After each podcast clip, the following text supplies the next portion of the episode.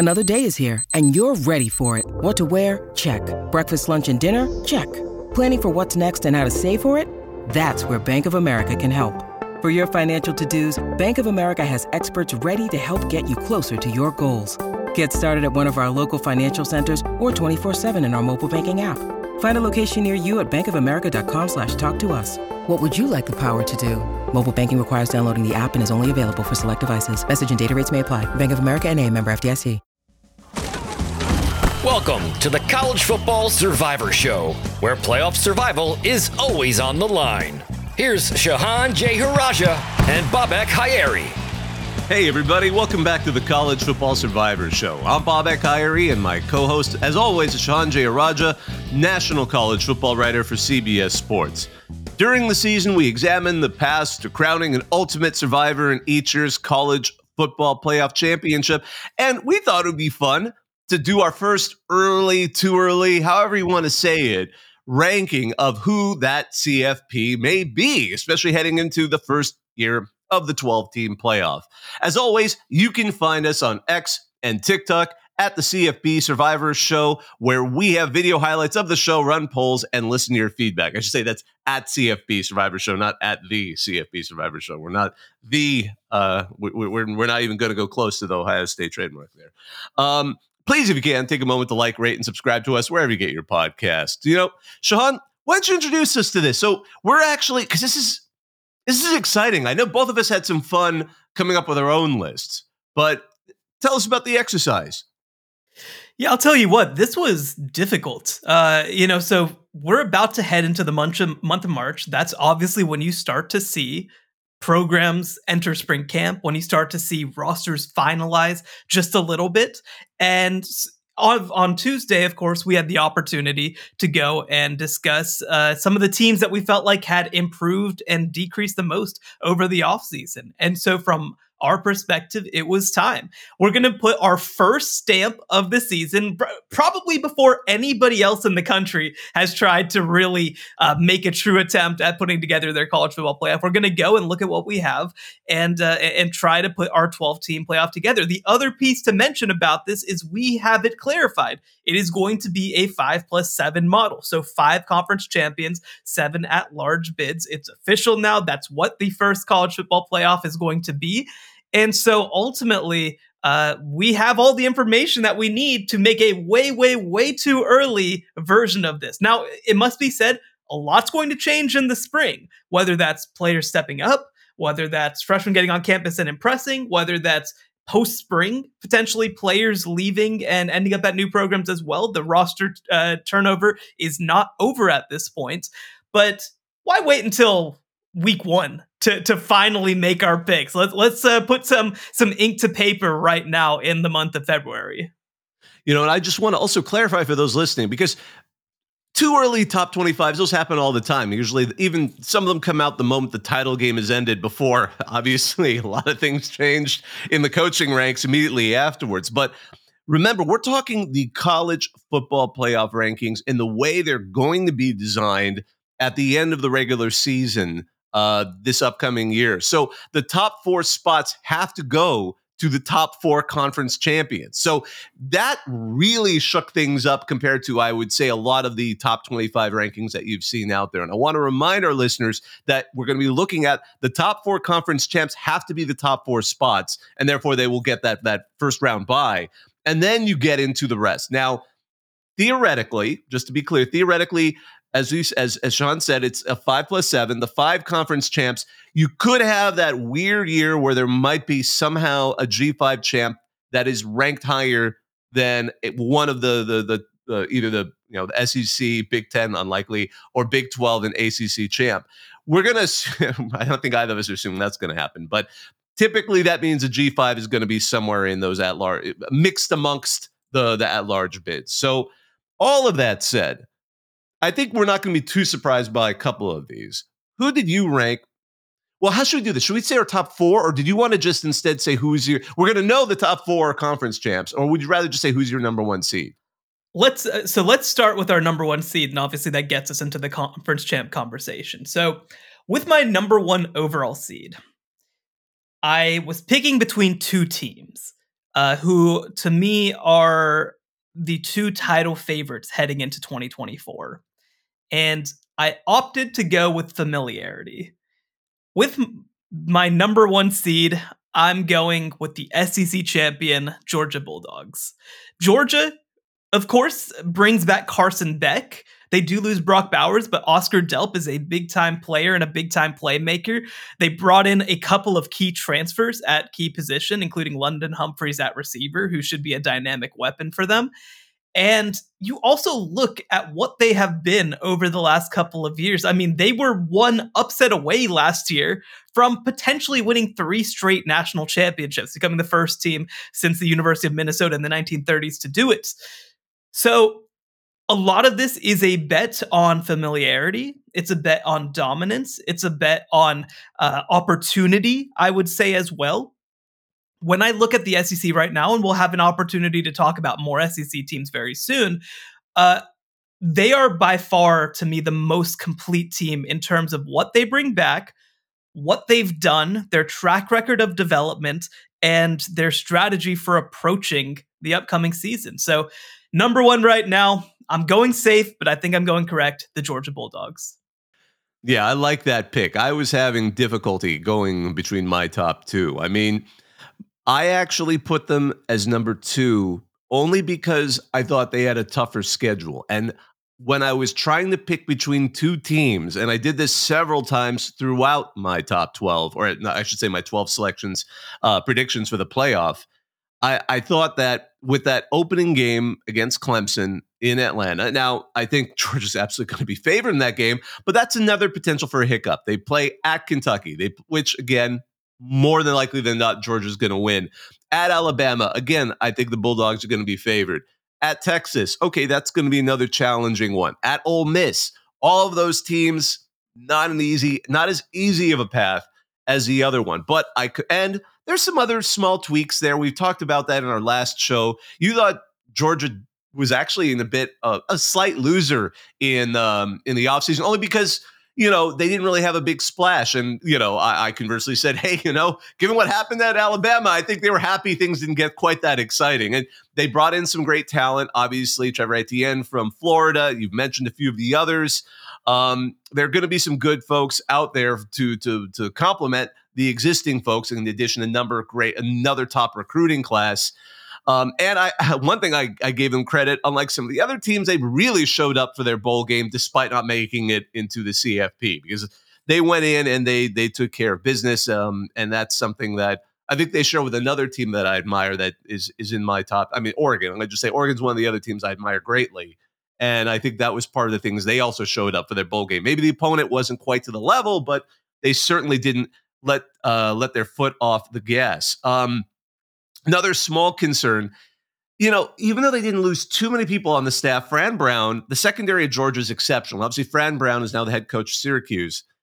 Rebuilding a secondary, we'll see. I, again, my expectations for Georgia are tremendous. They are literally, I'm expecting them to win the SEC. I'm just expecting them to potentially have a loss somewhere, uh, more likely than my number one team. And therefore, that's why I put them as number two. So I'm almost certain we're talking about the same two teams. My number one was Ohio State. And again, I had some, I'm going to be honest, I had some, this is difficult because Kirby Smart is at least through resume a better coach. There's just, I can't, I, it would be weird to say anything but that. But watching what happened since the national championship that Mich- after Michigan won the national championship, it's so funny because going into it, it was like, man, what happened to Ohio State? You barely showed up to your bowl game. Mizzou embarrassed you guys.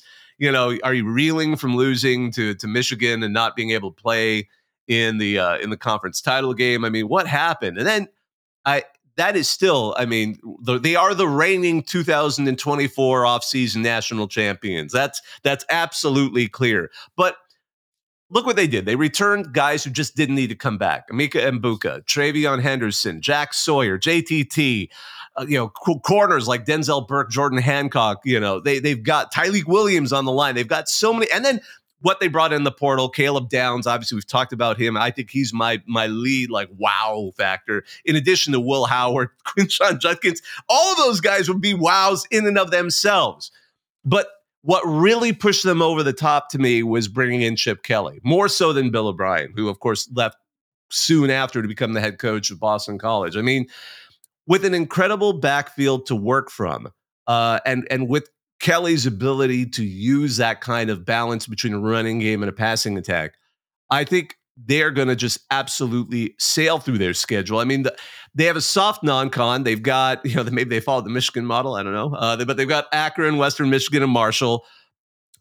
Michigan and Michigan State are on the schedule, but they're both rebuilding. I mean, Michigan State, yeah, everyone's really hot on Jonathan Smith, and I am too. But this is his first season there, and Michigan, we've we've talked, you know, a lot about what's going on over there. The tough games, and the one that I've circled, circled, circled because it's going to be a great October matchup is when they go to Autzen. Who wins that game between the Ducks and the Buckeyes is suddenly going to have a whole other. I mean, that's going to be a big moment. I'm going to assume for this point, the Buckeyes have what it takes to, and boy, that's going to be. Can you wait for the stories? Chip Kelly returning to, not like he hasn't played at Oregon before at UCLA, but the Chip Kelly returning to play at uh, at Autzen Stadium is going to be exciting.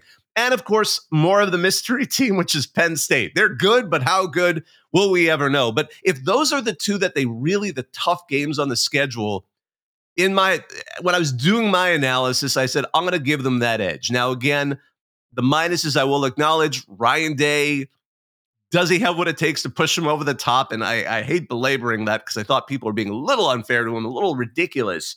Uh, but that's just the inherent um, the inherent kind of irrational nature of college football, which is also something I never want to see leave. So bless that.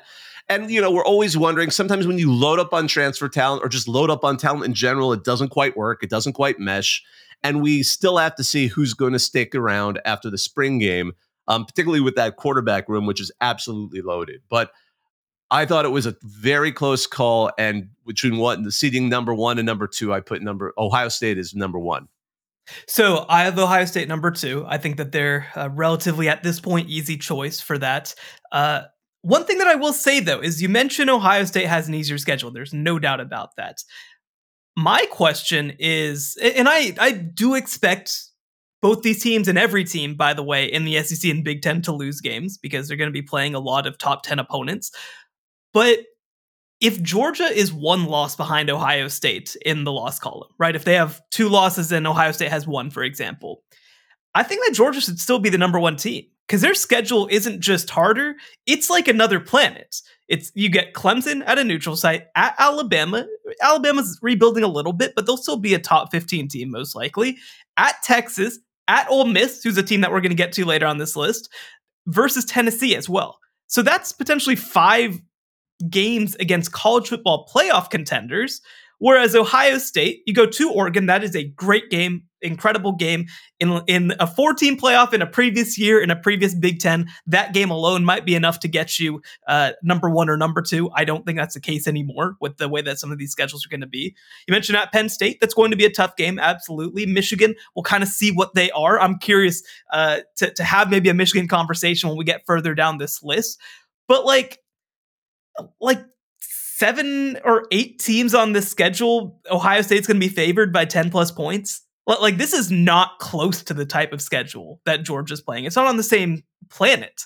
So, you know, whenever we're having the conversation, whenever the playoff committee is having this conversation, I don't think that you can treat these two schedules as being comparable. You know, I'm not going to say that it's all the way as being, well, you know, it's an SEC versus a group of five schedule by any means, but I don't think that they're peers when it comes to scheduling. And so uh, we've seen the college football playoff committee before punish teams for having weak out of conference schedules. And this is as weak an out of conference schedule as you're going to see in college football this year. Uh, and again, some of this does depend. If Penn State and Michigan end up being top like seven teams, then that helps ease the burden a little bit. If they're more like top 15 teams, then I don't think that you can have a conversation between what Georgia is going to play this upcoming year in Ohio State. So to me, I, I, agree that the schedule is much harder, the path is much harder for Georgia. But I do think in a 12 team playoff world, uh, wins and losses are going to be slightly less decisive if, for example, I, mean, again, I mentioned five college football playoff contenders that Georgia is going to play, plus a conference championship game that is going to be uh, probably a lock against a top five opponent. I think in the Big Ten, you expect it'll probably be Oregon again, so maybe that's a top five opponent. But if it's not, if Oregon flops, let's just say if Oregon flops, like it could be against like the ninth best team in the country, right? Like it could be not a real national title contender. So uh, a lot of context is going to go into that. For me, that put Georgia just slightly ahead. One thing I'm curious to see, and I'm, I, I know it could go one way or another in, in both our interpretations of this, is the the because both of those teams have an enormous amount of talent. Of course, we say that before the season, then you see how people mesh. Sometimes a player goes even beyond expectations. Um, I mean, we'll, we'll, if we talk about Penn State, we'll even talk about like someone like Drew Allar. Well, like, well, can he reach what the potential we thought he had? But I'd be curious to see if, for example, and I again weaker schedule, but if Ohio State shows a level of talent, if all this, if all of these guys just mesh well, suddenly I wonder because I mean, obviously with Jordan Travis, we certainly learned that the uh, the committee is willing to look at the talent of individual players. So if they just see across the board again, Georgia's going to be talented no matter what. But if they say like, wow, what we're seeing from Will Howard and company versus Carson Beck and company, which team are we kind of deciding is the bigger firepower? I, would be curious to see if that plays into it as well. I mean, there's gonna. All I know is like those will be some. If we get to that point, those are going to be some very, very interesting uh, uh, post-show calls um, with the press to, to see how they how they decide to to, to explain it. Um, goodness. So now let's take a look because again, we've got a three and four are also going to be conference champions. We're not going to talk about who might be, you know, there's no question of, oh, the loser of the SEC title game is also going to be in the top four. First of all, that because they'll probably still be in anyway, they just won't be in the top four. I mean, just they'll be ranked in the at large spots. Who did you have as your next conference champ?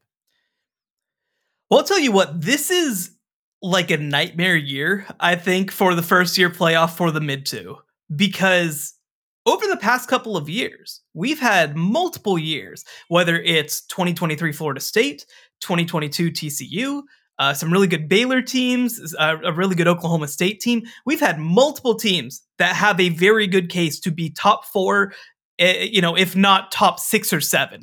This is not one of those years. This is one of the weaker years I think that we've seen in a little while from the ACC and the Big 12.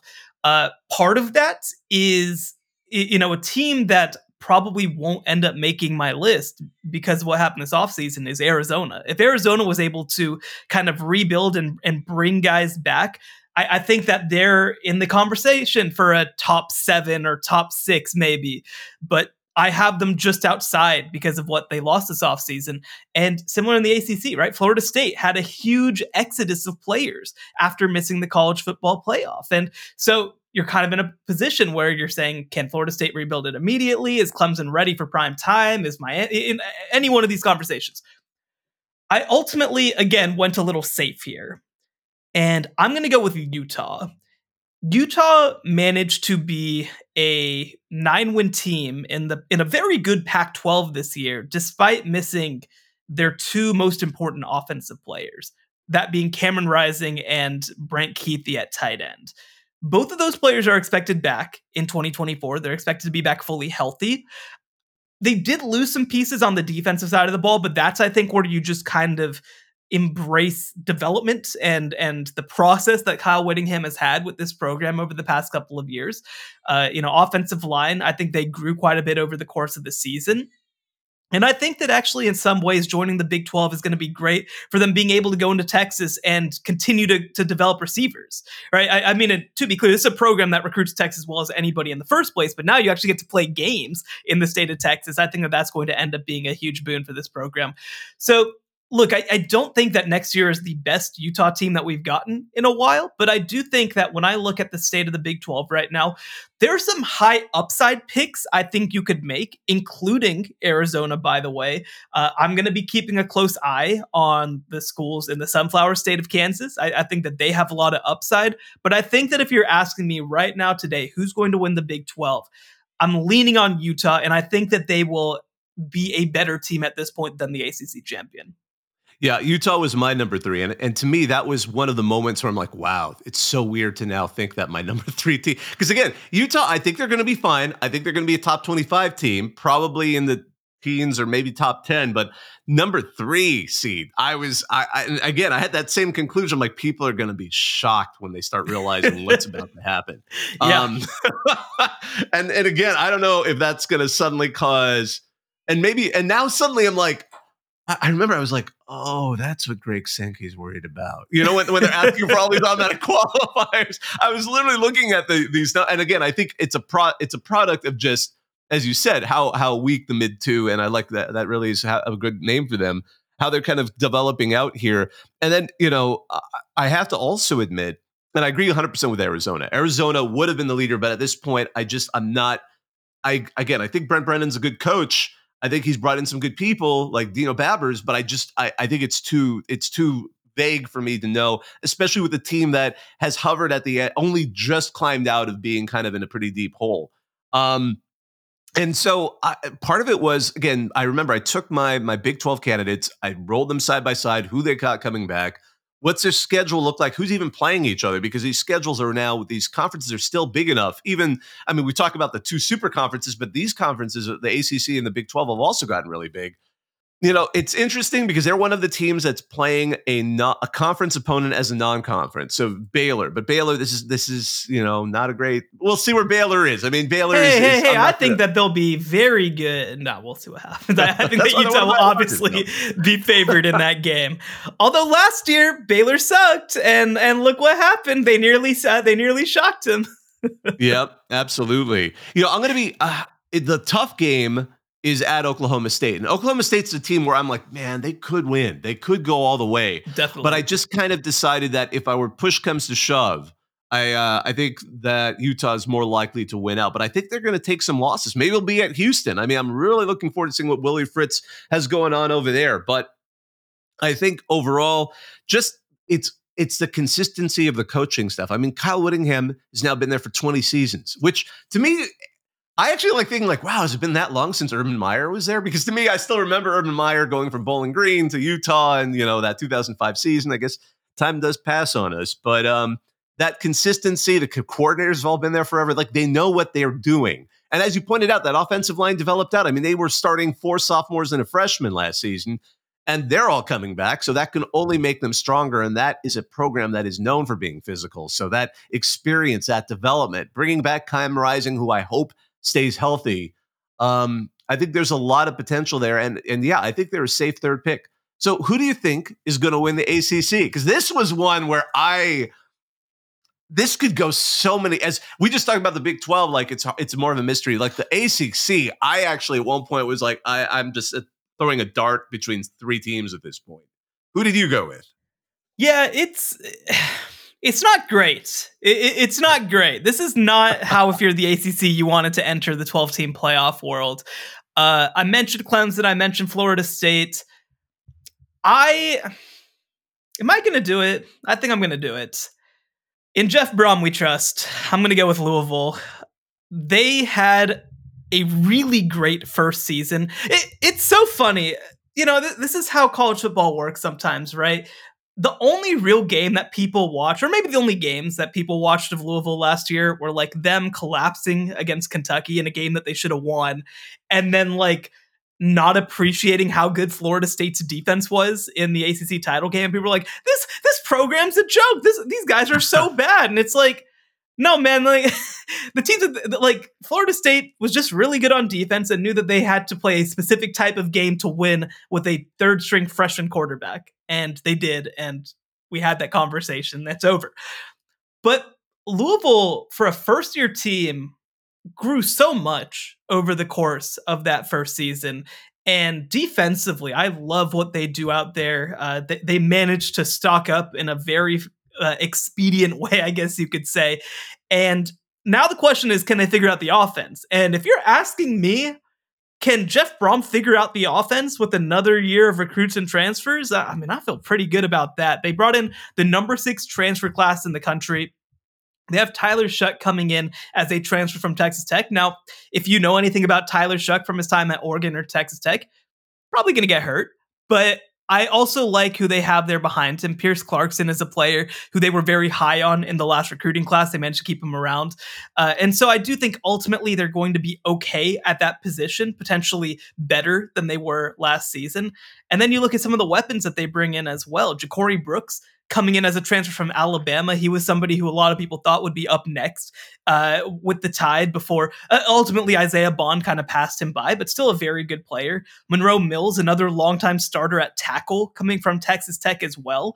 Uh, and, I think that then you also have to look defensively. Tyler Baron, t- one of Tennessee's top defenders, uh, coming in as an edge rusher. So this is a team that I think I was already pretty excited about coming into 2024 and they had a really good offseason. They bring in a great transfer class. And I also just trust the staff, man. Like Jeff Brohm got Purdue to the Big Ten title game. And we can talk about the Big Ten West, but Purdue's one of those programs that's supposed to be bad. That's that you're not supposed to take seriously. And he managed to get them to a Big Ten title game. And it probably wasn't his best season of coaching at Purdue. Now, I think uh, with the transfer class that they're bringing in, mixed with the fact that Florida State is in such a reloading gear. I, I, don't think they're going to be quite ready for prime time right away.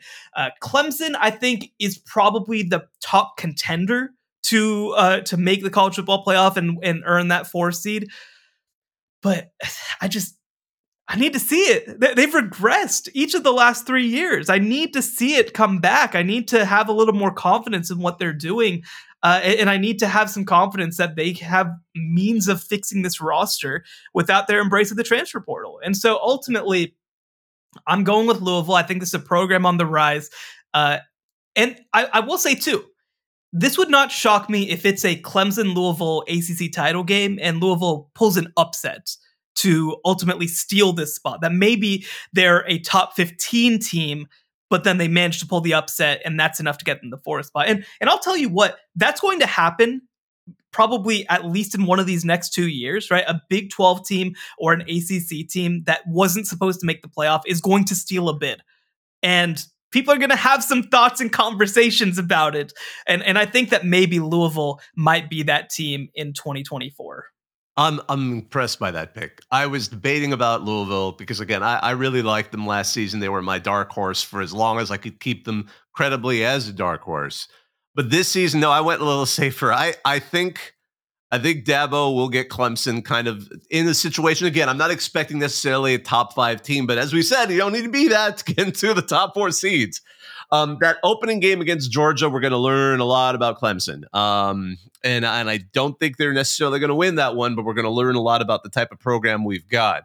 And again, I was looking at that schedule. I agree with you about Florida State. I'm expecting to be a bigger rebuild, rebuilding job than some people are giving them credit. And I think even though they're going to Tallahassee, I think they have a strong chance of, of winning that game. Um, Louisville hosting them, I'm a little bit more on their side. And they they have and again, I should say the other game, the other ACC contender out there that I was trying, I was having trouble placing was NC State. And and they again, they also go to Clemson, which will somewhat favor the Tigers. I think and you're right, they have lost people. They haven't necessarily they they they haven't been masters of the transfer portal in any stretch.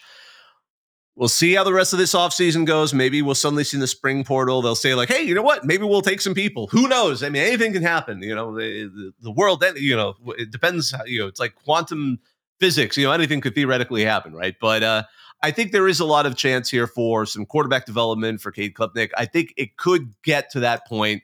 And again, in a very tough selection, I went with kind of the the safer pick in the sense that I thought – I think Dabo is going to we will just go back to Tyler from Spartanburg, man. This has been this has been the rise from that, and they'll get somehow able to win the ACC. But I think that's a good moment. We'll just take a quick little break, and we'll come back and talk about our at large plus G5 conference pick for a too early top, or I should say not top 25 CFP rankings here on the College Football Survivor Show the College Football Survivor Show, where playoff survival is always on the line.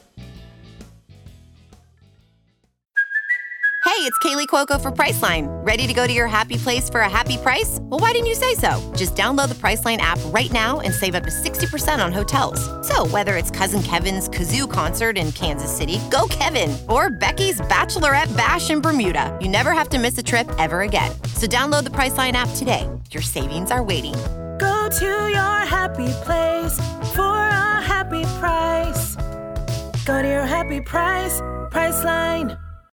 This episode is brought to you by Shopify. Whether you're selling a little or a lot, Shopify helps you do your thing, however you cha-ching. From the launch your online shop stage, all the way to the we just hit a million orders stage. No matter what stage you're in, Shopify's there to help you grow. Sign up for a $1 per month trial period at shopify.com slash special offer, all lowercase. That's shopify.com slash special offer. All right. So now we, we've talked about who we think our, our top four seeds will be. Again, not the top four teams in the country. We're not trying to come up with the uh, the AP top 25, the coaches top 25, or however you want to say it.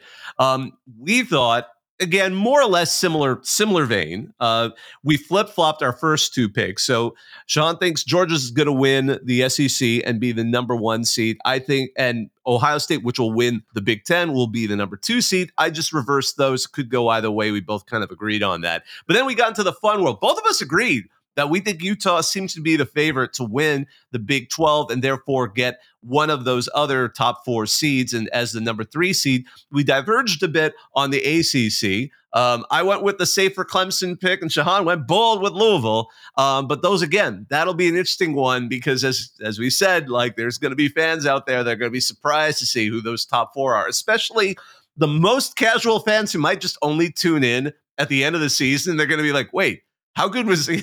Maybe they may not even paid attention in the regular season. Like, wow, Utah was that good. And they'll, they're like, how they have three losses? Or I'm not saying they're going to have three losses, but it'll be interesting to see how that all pans out. But all of that said, we now have eight more spots to fill. One of them is going to be the G5 champ.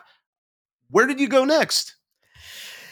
Yeah, so the G5 champ, um, and I will say, like this, I don't think it's going to be every year, but this year they're going to be the 12th seed. There, there's yeah. no doubt about it. They're going to be the 12th seed.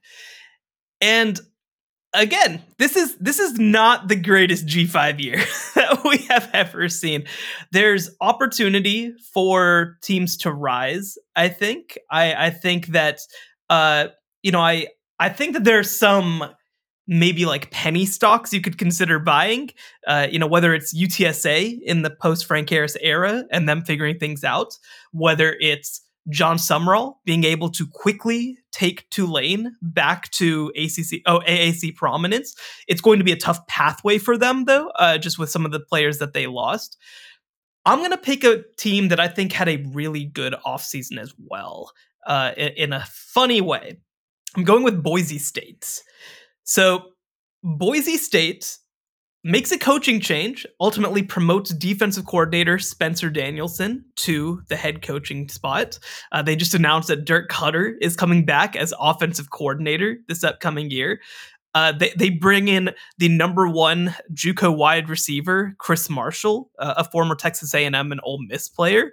Uh, and they also bring in Malachi Nelson at quarterback, somebody who you know, his stock slipped a lot after a seemingly lackluster freshman year at USC, but somebody whose talent I think should translate in a in a big way to Boise State and to the Mountain West.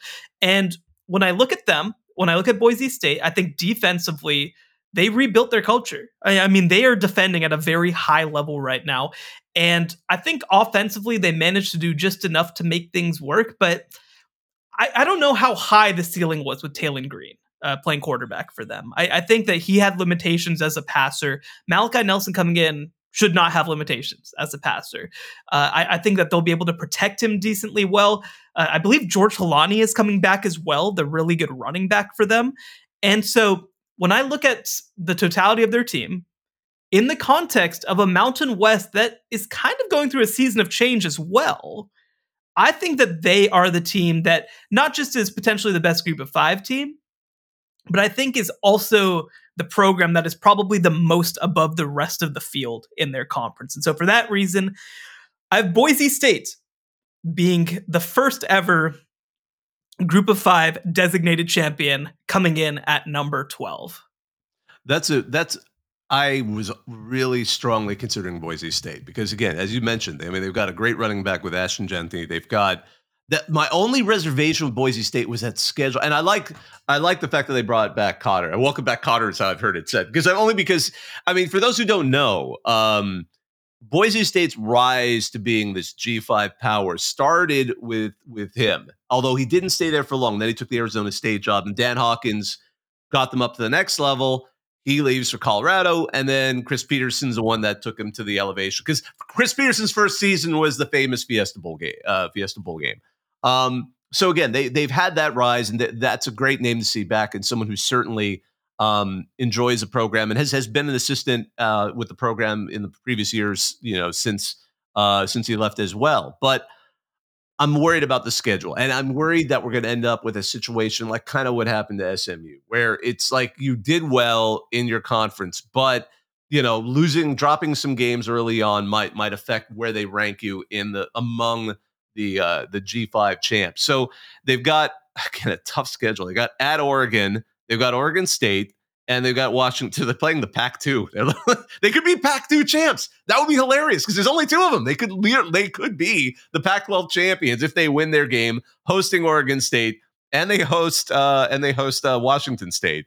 Um, but that's still a tough lineup. Uh, the game at Oregon, I'm almost. I mean, you can just pencil that. one. Yeah, that's a loss. But 10, I don't think that'll count against them at all. That One as a loss. But that one, they could survive that one. I certainly agree.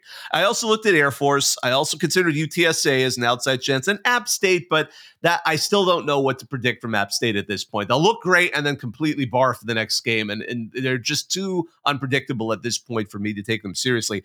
I again, I mean, keeping Kaidon Salter, knowing how good Jamey Chadwell is the money they pour into that conference, the uh, uh, pardon me, into that team, and just the the sheer week they have. An Liberty has another just dog of a schedule. And I remember going into this last season because we had these conversations in the preseason that I did, and some of these other conversations I get into. like, yeah, they're gonna, they could win out, but they've got the worst schedule. They'll never make it. It's impossible. And look what happened. So this season, there's a little difference going on here. Liberty, okay, yeah, they got blown out by Oregon, but people are going to remember that. Hey, yeah, they were they were really good last year. They were good for a G5 team last year, even though we'll look at look at past the the opponents they played.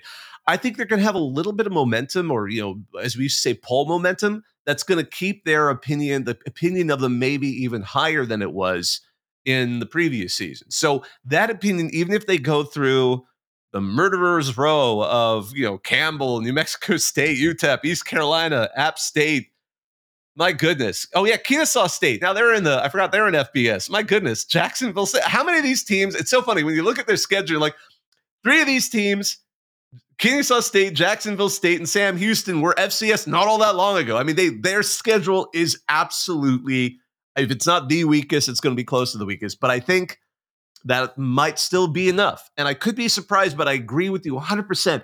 This is a really awkward year for the first year of the 12 team playoff because there isn't a very strong G5, and it's very unclear who's going to be in the lead in the Big 12 and ACC. So we're going to see some teams that get in there and may raise some eyebrows, but I, I again, this seems like a an exceptional year for that than what we've typically seen before. But yeah, those are I, our. Oh, go ahead. I, just a real quick talk on Liberty. I do think that they very much have a chance. Uh, I think that they should go 13 and 0 again.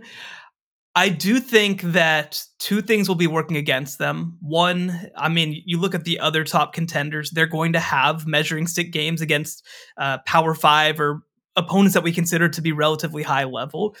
Uh, the other thing that I think is going to be held against them is I do think that what happened last year against Oregon is going to be held against them. They're going to need to prove to, I think, uh, a lot of people in that committee room that they're even better than they were this past season. And so that that I think is going to be a stumbling block for them. The other piece of this too is, I mean, yeah, if they lose one game, I think it's over. I, I think it is totally done. Last year, the other thing I'll mention as well is SMU was a two-loss team, and you know, and and I think that that was ultimately a pretty significant damper. There weren't very many other major contenders. Like even in the AAC, Tulane was seen as the better team and SMU pulled an upset. If Tulane wins that game, I think that they're easily in to the to the call or sorry, into the New Year's Six spot.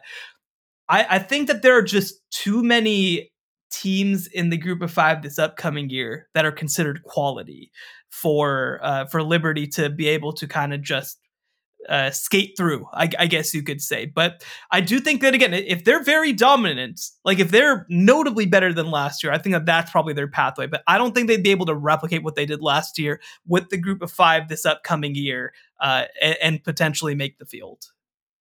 Yeah, I think my view is actually of the skepticism of the rest of the G5 field being able to somebody be able to necessarily go with one loss. But I love that because that's the wonderful thing about going into the season. There's going to be some team we're not even thinking of that could end up being that contender because we all remember how close some of the. I mean, again, the, that's that's the joy of college football. You know, I think it would be fun to jump now to the at larges and and going back to the top of the list because I just realized I set up a rematch because my number five is Oregon, and that would end up being Oregon versus uh, Liberty again, which would actually be a disaster in so many ways. Um, but again, I was I was trying to think of when I'm trying to do the at larges. I do expect some of these top conference runner ups to be that that next team up, and I think it will be Oregon at this point. Um, I guess that might mean they'll have two losses both to Ohio State.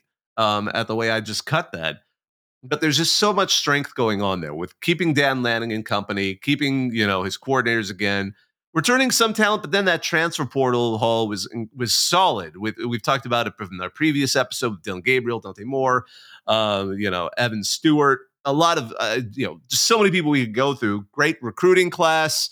You know the classic question of how they'll all mesh, but they again have a the schedule is what really sold me on them because manageable non-conference. They got Idaho, Boise State. Uh, it's weird to say this, but the Civil War against Oregon State is also going to be a non-conference game. Ohio State's coming to Autzen, so I think again we've said depends how that how that game goes. And then the other challenging teams are all rebuilding in some way. I mean, they they're hosting Michigan State, but again, I've said that's a bit of a rebuilding year. Michigan and Washington are also rebuilding. I think this is an opportunity for them to potentially if not win out or even potentially split a game with Ohio State, I think they'll still have a, a very high at large ranking. And, and I, I felt comfortable putting them as my number five. How about you?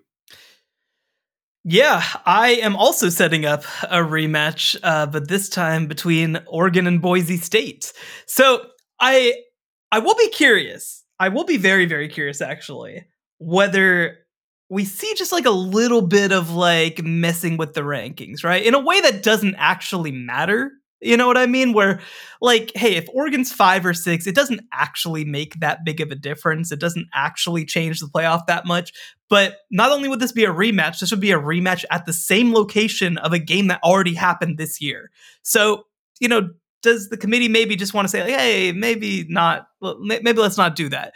So I do think that there's a chance that uh, that they could slide maybe one of these other teams uh, up to number five and put Oregon at number six. But I agree. Out of the uh, out of the top four, and really outside of the top two, I think that they're probably the safest bet this upcoming season. Uh, they return more than most of the other major contenders outside of that top two.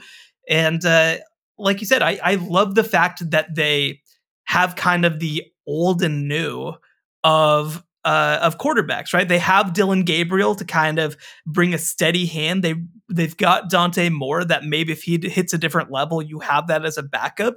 Uh, and so I think that they're going to be really really good this upcoming season. Great defense like they had last year, adding four defensive backs to that room as well through the transfer portal, continuing to get even more dynamic at receiver. And the other part that you have to mention about this too is that Oregon's 2023 recruiting class it's about to be second year players. And it was a fantastic recruiting class. So they're only going to continue to get better, I think, under Dan Lanning.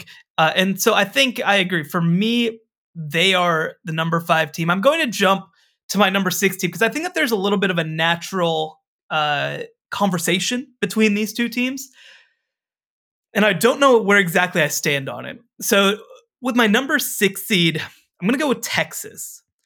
I think that, you know, you look at this past year, Texas was the best team in the South by a pretty you know, I mean, Georgia was really close, but like, you know, they were they were the top team in the South, I think, and uh, obviously, bizarrely, that wasn't enough to make the national championship game for the first time since 2014, and only the second time in like the last 25 years. But uh, they bring you know some key pieces back, led by Quinn Ewers. The the thing that I'm having trouble with with Texas of getting them all the way to being either in the top four or being a clear national title contender is one that they lost an entire top five national rush defense, which is to say T'Vondre Sweat and Byron Murphy are gone. They do not have the pieces to replace those guys. Nobody does. That was the best combo in the entire nation last year. So even if they're a very good unit, that is a huge step back uh, on the defensive line from what they were last year. I, I do think they have a chance to be better uh, in the secondary to maybe make up for it a little bit, but that's still that, that's still huge. The other piece of this is that you know they've got a couple of offensive linemen to replace. They're they're losing potentially two receivers who are going to go in the top two rounds of the draft. They they mitigate that a little bit with Isaiah Bond leaving, but you know I, I don't think that that's or uh, Isaiah Bond coming in. I don't think that quite replaces what they're losing as well. So I think part of this question is just ultimately, do we expect this team to be better than it was last year? Because I think that one that's what I think it'll take for them to be a national championship contender.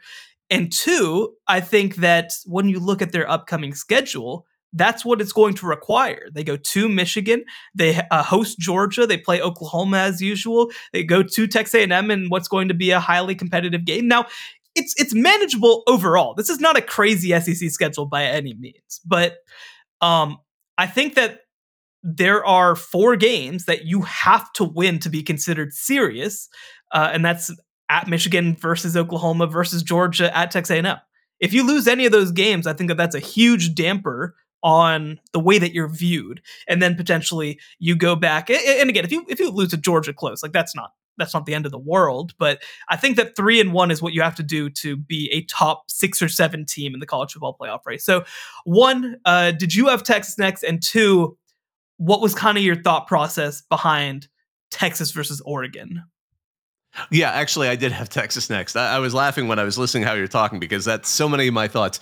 My issue was again the the, the talent uh, differential. Like they're bringing back Quinn Ewers, which is great, and I mean every every emphasis seems to be on him. But you know, and I think Isaiah Bond, Matthew Golden, Silas Bolden, you know, Mari Niblack, all these transfers coming in will give him some weapons to work with. But that defense is a, is an you, you mentioned it. You're listening to losing two incredible talents on that line.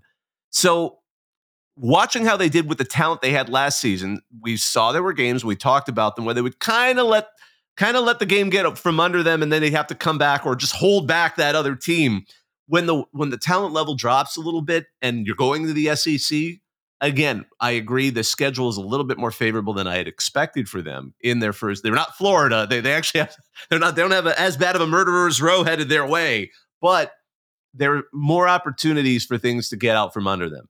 Um, and so I felt the consistency at Oregon and and just how they run that program and how they've looked and, and who's coming in and their system versus a Texas team where we're, we're I mean, I don't like putting that much faith in one person. Now, it can work out. I mean, that's what Washington was to some extent. Like that offense was incredible. The defense was good, but I mean, the offense, you know, we were watching what Penix could do and throw to those receivers, and then he had an off day at the worst possible time. Um, and it, it came crashing down. With Texas, I'm a little bit more concerned that there, there are opportunities for some of the issues that we've seen to come back and bite them. But I think – again, I've got them as my number six as well. I think that'll overall they'll make it all they'll make it pretty far, and they'll almost certainly get in that large bid if things unless things go completely off the rails.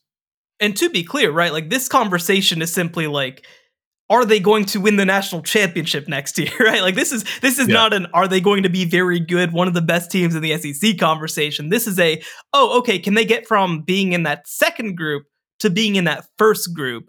Uh, and I think that for me I think Oregon's just half a step closer uh, that, than Texas is heading into next year. With that said, I'm going to jump in uh, and make my next pick. So we've got one more from the Big Ten, one more from the SEC. Uh, that's probably going to be a little bit of a theme whenever we go through these next couple of picks. With my next pick, I'm going to go with Ole Miss. And we had a chance to talk about Ole Miss and their offseason a little bit on last week's, uh, or sorry, on earlier this week's show. I view Ole Miss as a team that is searching for their moment. They're looking for their true breakout season. They've had 10, 11 win seasons, but not one where they've actually competed necessarily for the SEC or actually competed for the college football playoff. And this is the year that I think that that finally happens. You look at them bringing in two transfers on the offensive line from Washington.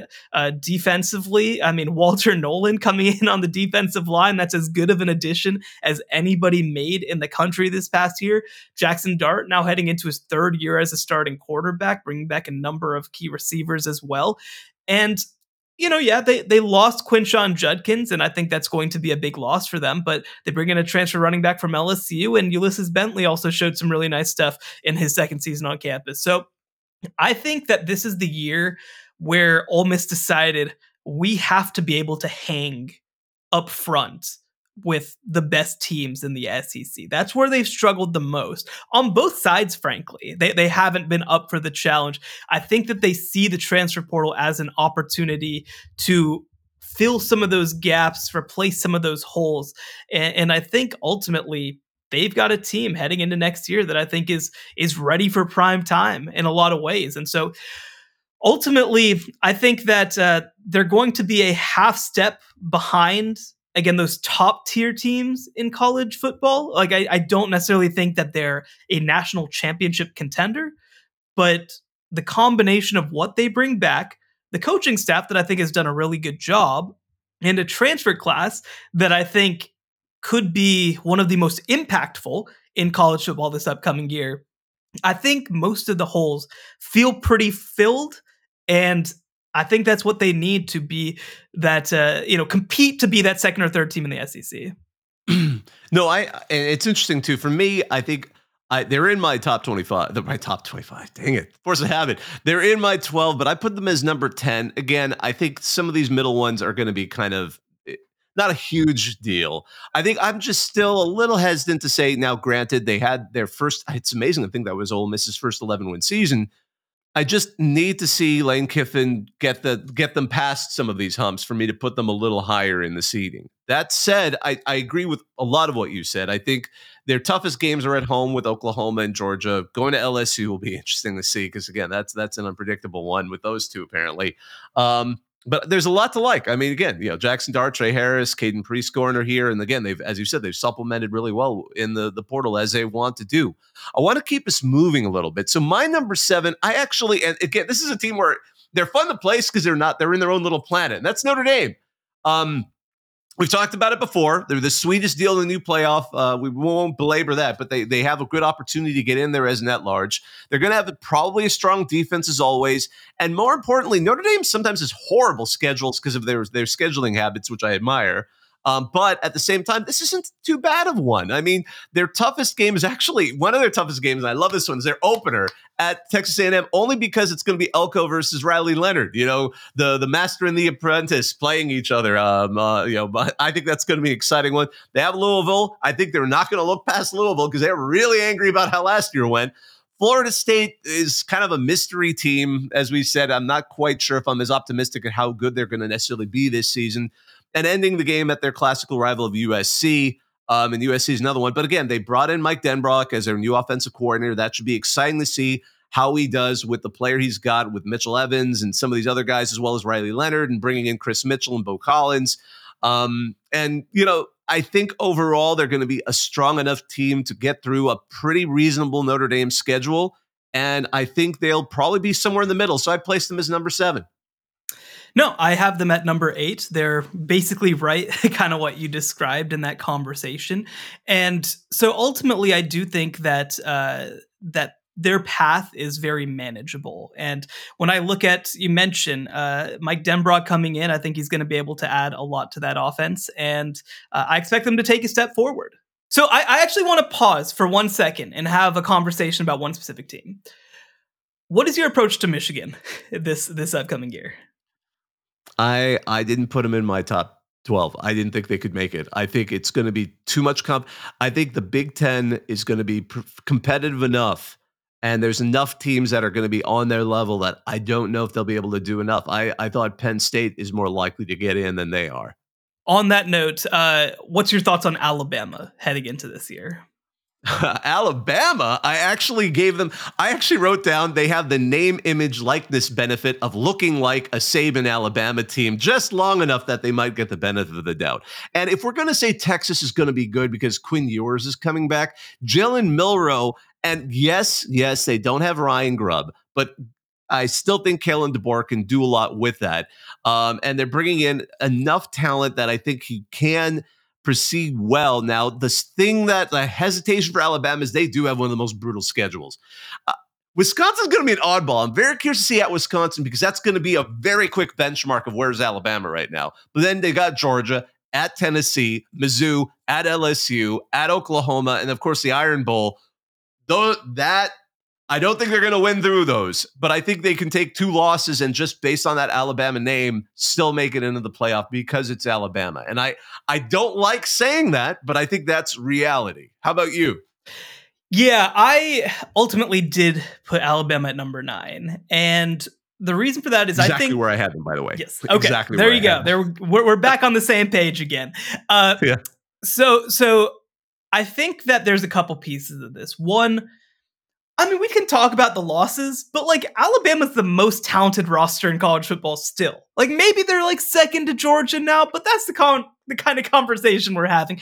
Needless to say, it is more talented than any team that Kalen DeBoer has ever coached by a country mile. And he just took a team to the national championship last year. So I do think that he's going to be able to figure some things out. I expect them uh, to have a fruitful post spring transfer period as well. That's obviously something that you can't fully transfer or factor in, but I do think that that's going to ultimately play a part. Uh, and I do think that he is just a coach that figures things out. That's his job. That's his role. I, I think that this might, in a lot of ways, be the most Kalen DeBoer coach season of his tenure, where he just kind of takes some scraps and makes something beautiful out of them. And so ultimately, you mentioned it. I mean, the schedule is not easy. Uh, at Wisconsin, I think that's a win. Versus Georgia, I think that's a loss. At Tennessee is going to be a, a. I think that they probably go either one and two or two and one, and that's probably the, the playoff case between Tennessee, LSU, and Oklahoma on the road. I, I think I lean two and one. If it's one and two, then obviously I think that it's going to be a little more difficult. But they're going to be right on that borderline ultimately. They're going to be in the conversation to make an SEC title game. Ultimately, maybe they finish like number 13, like the first team out. But the other part that you have to like too, let's say that they lose that Tennessee game, kind of get the, themselves in order. They play Missouri at LSU at Oklahoma. Let's say that they find ways to win those games. I think that people will like the way that they're finishing the year. So I'm going to have them at number nine. I don't feel amazing about it, but I'm going to have them at number nine. Number 10, I'm going to move back over to the Big Ten. I'm going to go with Penn State. I, I think that this is just the year that they have to do it, man. If they, if they don't do it this year, then James Franklin needs to take you know, take the USC job again, like we always talk about. He needs to, he, he just needs to move on. It's it's time if if he can't make this work. Uh, we mentioned, of course, getting Ohio State at home. That's going to be a big game for them, and that's kind of their only real hard game. Like, I, I don't know, you go. I don't know that opener at West Virginia. That that's oh, going to be that, that's a hate on. rivalry if, right there. West Virginia would love nothing not, more yeah, you're right. And if West Virginia would love nothing more manages to get this game, then again, James Franklin should be fired yeah. on the tarmac. Like this is What do you make teams, of the at USC game? What do you make of going to the Coliseum? That's another one I'm going to throw out there. That's an intriguing game. I don't think it would be devastating to lose that. one. again, he can get tarmacked and then just walk right into Heritage Hall and take that job, like I mentioned. Uh, but I think I think that that's one that would be defensible to lose. I'm I'm curious. USC is actually a team that we didn't talk about a whole lot uh, on our on on our Tuesday show. Probably should have talked about a little more as a winner of the offseason, the way that they revamped their defense. Uh, I, I, think that. Um, you know, with Miller Moss coming in at quarterback, the the talent that they have, they want to be more Big Ten y, I guess you could say. And so I could see them figuring it out. If this USC game was played in November, then I think that I'd like USC a little more. It's going to be very early in USC's Big Ten tenure when they get this game. So I think Penn State should win it. But let's just say lose Ohio State. I think that we're both projecting that. Let's say that they lose at USC. No other game to lose on the schedule, I think, is acceptable. So if they're a 10 and 2 team, I, I think that they uh, you know, they've managed to find their way into the college football playoff. And this is also a culmination year in a lot of ways for that really, really, really good, uh, what was it, the 2022 recruiting class, right? With Drew Allar and Nick Singleton and Kaytron Allen. Now it's 2024. This is the culmination year. All three of those guys can leave for the NFL after this year. So I, I do think ultimately this is a year that one, Penn State will be able to put some things together. Oh, and, and I have to mention too, Andy Kotelnicki coming in as offensive coordinator is one of the best hires of the entire offseason. I'm going to be curious to, to see what happens with the whole like Drew Allar being a statue thing. I, I, I don't know how that's going to vibe with an Andy Kotelnicki offense, but also Andy Kotelnicki is awesome. He was the offensive coordinator at Kansas as they put together their run over the last two years. And so ultimately, I do think that he ends up uh, being a difference maker for this offense, even if it's just finding unique ways to revamp this this running back room and and put them in unique positions. So I think it's enough. I, I think ten and two should be seen as Penn State's floor this year. If it is worse than that, I will be severely disappointed in what this team accomplished, and I think that's going to be enough in the Big Ten to get them number ten. Yeah, 100% agree with you on that. And I'll also note that I think they did a good job of uh, replacing Manny Diaz with Tom Allen. Um, I think the defense should continue to be good. So there's a lot of things to like about Penn State. It's just can they get past that hump? And and I I rank them a little bit higher. I rank them at number eight. But again, when we're t- looking at the bottom half of these seeds, it's not a huge deal. Now heading over to so um I had Ole Miss at number 10. You had Penn State as number 10. There's only one spot left. Who is, because we, we both have our G5s at the very bottom. Who is your number 11 seed? So this is this is where it gets really interesting. I think that there's a couple different directions uh, to consider. Missouri from the SEC, I think, will have a really good case. They've got a manageable schedule, and they were a top 11 team in the country last year. So there's there's a great case that they should be in that spot. I think from the Big Ten, you know, we can have again a, a Michigan conversation. We both agreed just outside of the field right now, but they have the ability to play their way in. There's no doubt about it, uh, with with what they've built there and the way that they've recruited. I think that you could go to the ACC and see. I mean, again, you had uh, you had Clemson as your conference champion. I have Louisville. I think that uh, the the winner of Clemson, Florida State potentially could be that 11th team. And I think from the Big 12, look, if, if Arizona manages to continue to build even after losing Jedd Fisch, that's a team that you have to like. Uh, and, and, I think the Kansas schools I mentioned, Kansas, Kansas State, th- those are two schools that I would heavily consider. I think where I land, and I. This is hard. Like th- this spot is hard. This is probably the hardest spot on the entire board. I think the direction that I land is Florida State being an 11 and 2 team with a close loss in the ACC championship game. Uh, they have a manageable early schedule, which is important for me because I think it's going to take them some time to figure things out. Georgia Tech, Boston College, Memphis, Cal, all at home. They go to SMU. That'll be a fun game. Hey, I should go to that one. That one's uh, right in my backyard. It's 15 minutes from my house. Then the next week they get Clemson at home. Getting them at home, I think, is a big deal. So their strength of schedule. Like a lot of the conversation about Florida State is going to be the same as it was last year, by the way, about them not having a very good schedule, about them having some questions, and they're not going to be as good as they were last year. But I think that when you look at their overall roster, when you look at their coaching staff, that I like a whole lot, when you look at their pathway, and when you compare it to how competitive it is going to be for Missouri as the fifth SEC team to get in, or for Arizona to manage their first year in the Big 12 or Kansas or Kansas State. I think that I trust Florida State's path the most. Again, I don't feel great about it, but I think that that's my team. Not bad. You know, I went with another ACC team trying to fill that spot because, uh, again, I was looking at I could have easily gone with potentially K State or Oklahoma State from the Big Twelve. Um, I could have gone with Mizzou, but again, I think that schedule's tough. LSU don't say Miami. Get it together you, enough. You, you, don't don't tell me you're about to say Miami. No, no, no, no, no. Okay, Miami was thank out there, but again, no, there are teams that were too many mysteries. Miami, Michigan, USC, Yes. Tennessee, Oklahoma. I'm like, too many mysteries there. I don't know what could happen. But I actually went with the Wolfpack. I thought North Carolina State could be that team that makes it in.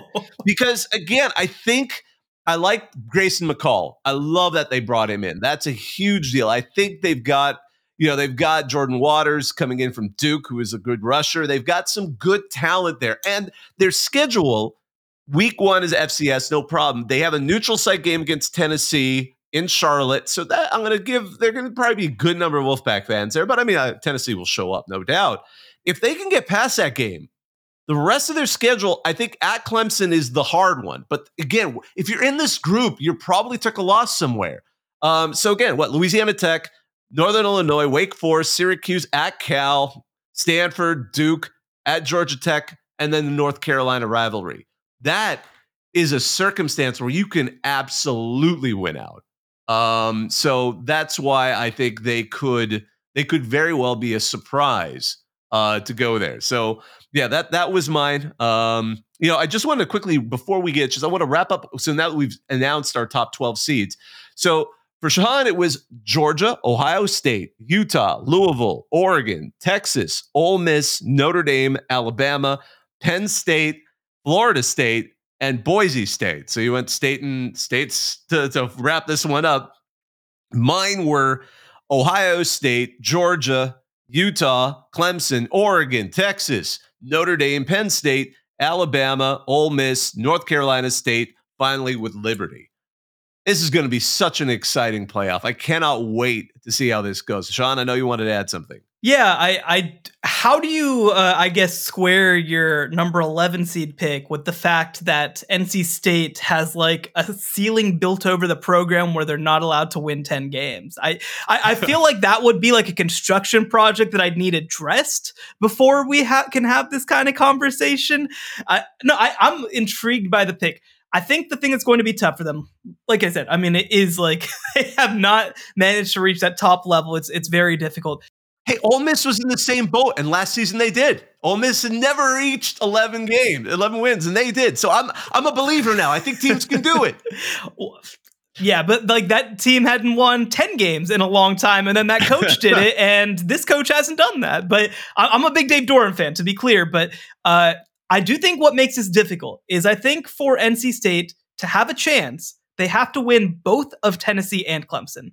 I, I don't think that they have a pathway, unless I, I guess the alternative would be okay, maybe you split those games and then you win. But then I think then you have to win. I think the ACC title game. I think mm, that okay, I think yeah. that they probably have a better case to to make it by winning the ACC than they do at, as the 11 seed. But at the same time, I mean, I'll tell you what, I would love to see it. I mean, I I love me some Wolfpack. Could you imagine if we get a situation where the loser of one of these conference, like probably would be the Big 12 or the ACC, the loser of the conference championship game doesn't go into the playoff, but the at large is pulled from the other team that didn't make the uh, other. The, that would be oh, I can't wait. I God, that's going to be lots of talking heads going bananas, and and I love it because it's also going to probably be lower stakes because we're going to be talking about tenth, twelfth ranked teams. Not a huge deal in all, all said and done, but I can't wait. People are going to get angry, and that's what we like. But you know, I think that's a good. This this this kind of went on for quite a bit because there's so much to talk about. I cannot wait. It, this has got me so excited for the regular season. Um, I I cannot wait to have these discussions regularly as we get back into it. But thank you all for listening. On behalf of all of us here, on behalf of Shehan, on myself, and our producer Joey Aliberti, if you get a chance, be sure to like, rate, and subscribe, and find us on X and TikTok at CFB Survivor Show. Thanks for listening, everyone. You can find Shehan's work on CBSSports.com, and it's always great talking to you. Take care. The College Football Survivor Show, where playoff survival is always on the line.